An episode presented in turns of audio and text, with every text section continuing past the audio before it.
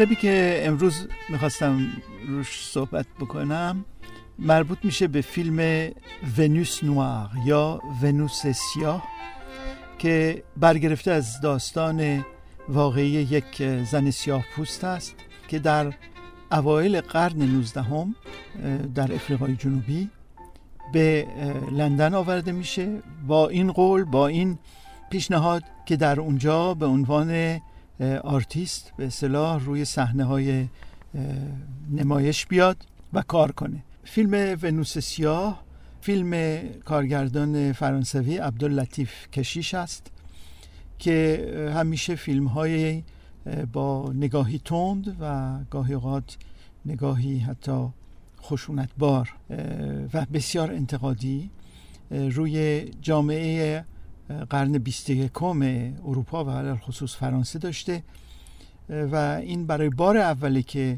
سوژه فیلمش رو یک سوژه تاریخی انتخاب کرده با این وصف مطلبی رو که به اون می‌پردازه مطلبی که امروز پس از دو قرن هنوز ما رو مورد بازخواست قرار میده You are about to witness a truly remarkable phenomenon. Ladies and gentlemen, I give to you the Hottentot Venus!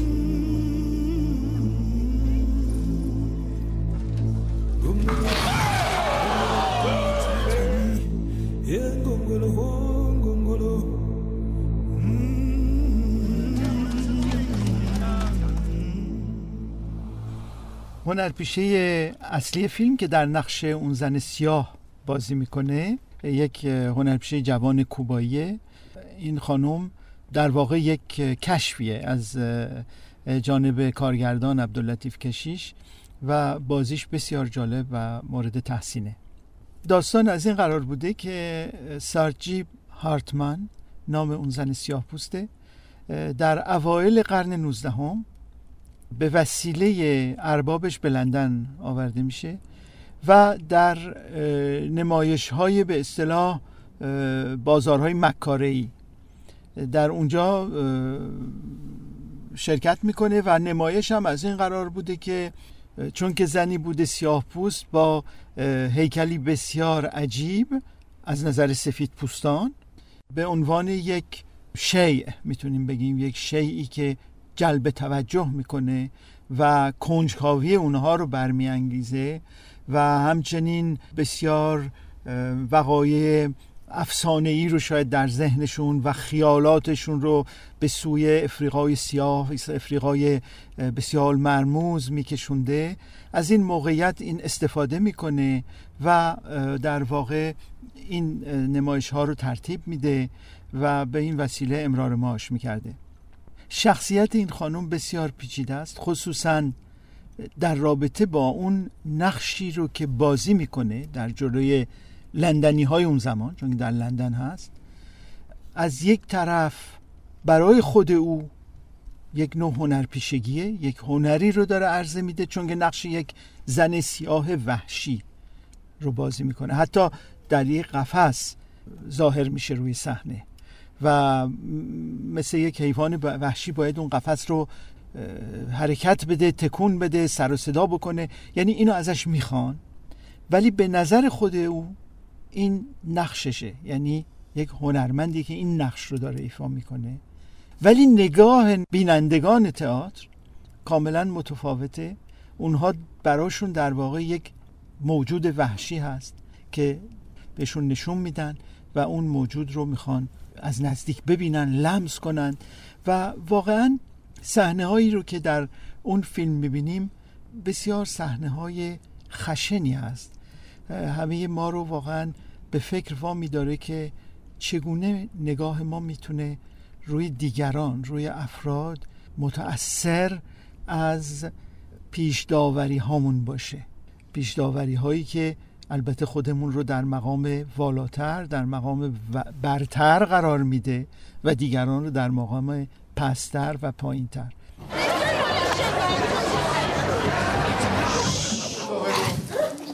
insoumise. On dit que vous êtes une princesse. C'est vrai? Attention, messieurs dames Allez Dépassez votre jeune Game Spiel mit Vieh. Mesdames et messieurs, la Vénus en در سخن عبداللطیف کشیش در این فیلم می‌خواد یک جامعه ای رو نشون بده جامعه غربی اوایل قرن 19 هم که در اون به اصطلاح تکاپوی استثمار بود و داشت دنیای خارج از اروپا رو کشف می‌کرد و به استثمار خودش در می آورد و واقعا یک نوع حس برتری رو شاید احساس می‌کرد. و جنبه دیگر هم نگاهی است که علم روی این مسئله داشته در اون زمان. این خانم در لندن زندگی می‌کرده و بوده و نقشش رو ایفا می‌کرده و بعد اون حس کنجکاوی به اصطلاح لندنی ها نسبت به این موجود عجیب برای اونها عجیب کمتر میشه و صاحب این خانم اون کسی که اربابش بوده این رو واگذار می‌کنه به یک فرانسوی. یعنی در واقع شغل این فرانسوی هم نشان دادن حیوانات در با- بازارهای مکاره بوده. و خب اون هم از داشتن همچین موجودی که بسیار عجیبه از نظر فیزیکی از یه طرف زنه از یه طرف سیاه پوسته از یه طرف فرم خیلی عجیبی داره بدنش. براش بسیار جالب بوده اینو خانم رو خودش می‌بره به پاریس. و در پاریس اوایل قرن 19 هم یعنی بین 1805 و 1810 در اون جامعه اشرافی پاریس در البته پاریس پس از انقلاب کبیر این رو به نمایش می‌ذاره و اونجا هم شاهد نگاه این طبقه اشرافی فرانسه پاریس به روی یک شخصی که از جای دیگه میاد دیگری که بسیار متفاوت هست با اونها شاهد اون نگاه هستیم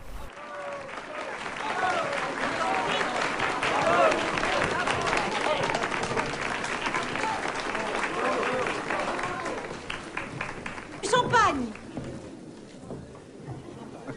Mille bravo pour cette danse merveilleuse. Vous devez avoir soif. Est-ce qu'elle aime Paris Attendez, vous allez trop vite. euh. Pardonnez-moi. Aimez-vous Paris Oui. Oh, Elle aime Paris. Et que préférez-vous, Paris ou Londres? Paris.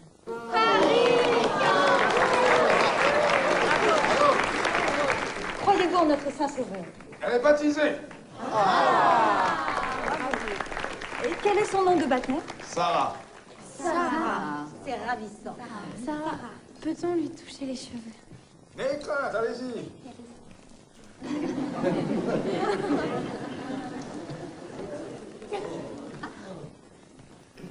Alors ولی نگاه سوم نگاه علمه و یکی از می‌تونم بگم قوی ترین صحنه های فیلم و فیلم با این صحنه در واقع شروع میشه در آمفیتئاتر موزئوم دیستوار ناتورل یعنی موزه تاریخ طبیعی پاریس اتفاق میفته در اون آمفیتئاتر یکی از بزرگترین دانشمندان اون دوره فرانسه به نام کوویه پس از مرگ این خانم یک شیشه پر از الکل که در اونجا قسمتی از عضو تناسلی این زن هست به تمام حضار که همشون متعلق به جامعه علمی اون دوره هستند نشون میده و راجع به عجائب بدن این زن صحبت می‌کنه و تلاشش به عنوان یک طبیعت شناس بسیار معروف و بسیار ابداگر در اون دوره تلاشش این بوده که رابطه ای از نظر فیزیکی بین این انسان و میمون های به اصطلاح مثل اوران اوتان ها و اینها ایجاد کنه. این هم یک نگاهه. علم هم می‌تونه تا حدودی قربانی پیشداوری های جامعه خودش باشه. یعنی چگونه یک عالم نگاه می‌کنه؟ آیا نگاه او در تجزیه و تحلیل در تعبیر یافتهاش آزاد از هر گونه پیشداوری یا نه؟ البته در سالهای بعد در قرن بیستم بسیاری از علمای انسانشناس سعی کردند که این رویه رو تصحیح کنند. لوی اشتراس دانشمند معروف فرانسه که چندین کتاب در این رابطه نوشته سعی کرده نشون بده که این تفاوت ها رو نمیشه به عنوان برتری یا پستری ازش استفاده کرد. که همه انسان ها در واقع هر گونه فرهنگی داشته باشند یا هر گونه رویه زندگی داشته باشند در اصل انسانند و در اصل برابرند. البته دویست سال لازم بوده که به این درجه رشد رفته رفته برسیم و حتی در مسائل علمی هم روش تکیه بشه. Est-ce que vos fesses, enfants, tout petits, vous les avez depuis tout enfant? Have you been like that uh, since a child? Et surtout si toutes les femmes de sa tribu sont comme elle. A woman in your tribe have uh, back uh, like you? Après baby. Cette caractéristique particulière se retrouve chez certains singes, par exemple chez les femelles moments, chez qui le désordre des menstruations provoque un développement des fesses dans des proportions similaires. Est-ce qu'on peut à présent lui retirer ce satané pagne Can you? Il s'agit d'une observation à caractère scientifique. For science. Enlevez-lui. Non Non Non Brutalité Il suffit maintenant. Vous savez très bien pourquoi vous êtes ici. Nous avons un accord avec votre gardien. Allez, allez, ôtez-moi ça tout de suite. Je veux vous voir. Dans son خیلی اسفباره چون که در پاریس مبتلا به بیماری سل میشه و بعد البته موقعی که توجه همه به او کم میشه مجبور میشه که از طریق خودفروشی زندگی کنه و بالاخره در بیتفاوتی تمام از این عالم میره و این در این موقع است که دانشمندان به سراغ جسمش میان که این جسم رو تشریح کنند ببرن اندازه بگیرن قطعه قطعه کنند و حتی فرمهاش رو مطالعه می‌کنن و مجسمش رو می‌سازن. خلاصه خیلی کارهایی که خب برای ما بسیار عجیب و غریب میاد ولی در اون دوره شده. تا اینکه در سال 1976 دولت افریقای جنوبی تقاضا کرد که قطعه های بدن این زن دوباره به کشور خودش زادگاه خودش بازگردانده بشه و با تشریفات بسیار رسمی از اونها استقبال شد و به خاک گذارده شد به عنوان یک انسان. و خب این نشون میده که در این دو قرن چه تحولی در افکار بشر پیش آمده. این داستان برمیگرده به اوایل قرن 19 هم و درست در اوایل قرن 19 هم هست که حضرت بهاءالله در تهران متولد میشن. چند سال پس از این جریان. و می‌دونیم که در طول این قرن چقدر تعالیم بهایی تکیه بر روی وحدت عالم انسانی برابری نوع انسان مبارزه با پیش ها و خرافات و عقایدی که بر ضد سعادت بشریت هست روی اینها تکیه کرده.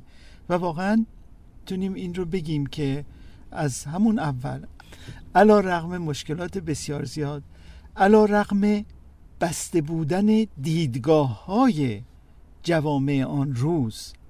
چه تحولی ایجاد شد؟ همون تعالیمی رو که حضرت بهاءالله 150 سال پیش روش تکیه فرمودند. چگونه این تعالیم اکنون در خیلی از جوامع مورد عمل قرار می‌گیره؟ حتی اگر در اون جوامع کسی اسم حضرت بهاءالله رو نشنیده باشه. و حضرت بهاءالله فرموده بودند که چه بخواهید چه نخواهید عالم به این سو خواهد رفت. این داستان رو فکر کنم که اکثر بچه های این زمان باید بشناسن و بدونن چه خطراتی در واقع ما انسان ها رو تهدید می‌کنه. خطر فقط از دیگری نیست خطر از خود ما هست. خطر از نوع دیدی است که داریم دیدگاهی است که داریم نوع قضاوتی که می‌کنیم. و این بزرگترین خطری است که می‌تونه ما رو تهدید کنه. همون جزیره که در آثار حضرت بالان فرمایند نفس اماره. اون جایی که برتری و بالاتری پیش میاد حضرت با فرمایند از اون موقع جامعه منحت میشه. خصوصا در دنیایی که به سوی وحدت خودش میره و فرهنگ های مختلف با هم هر روز آمیخته تر میشند.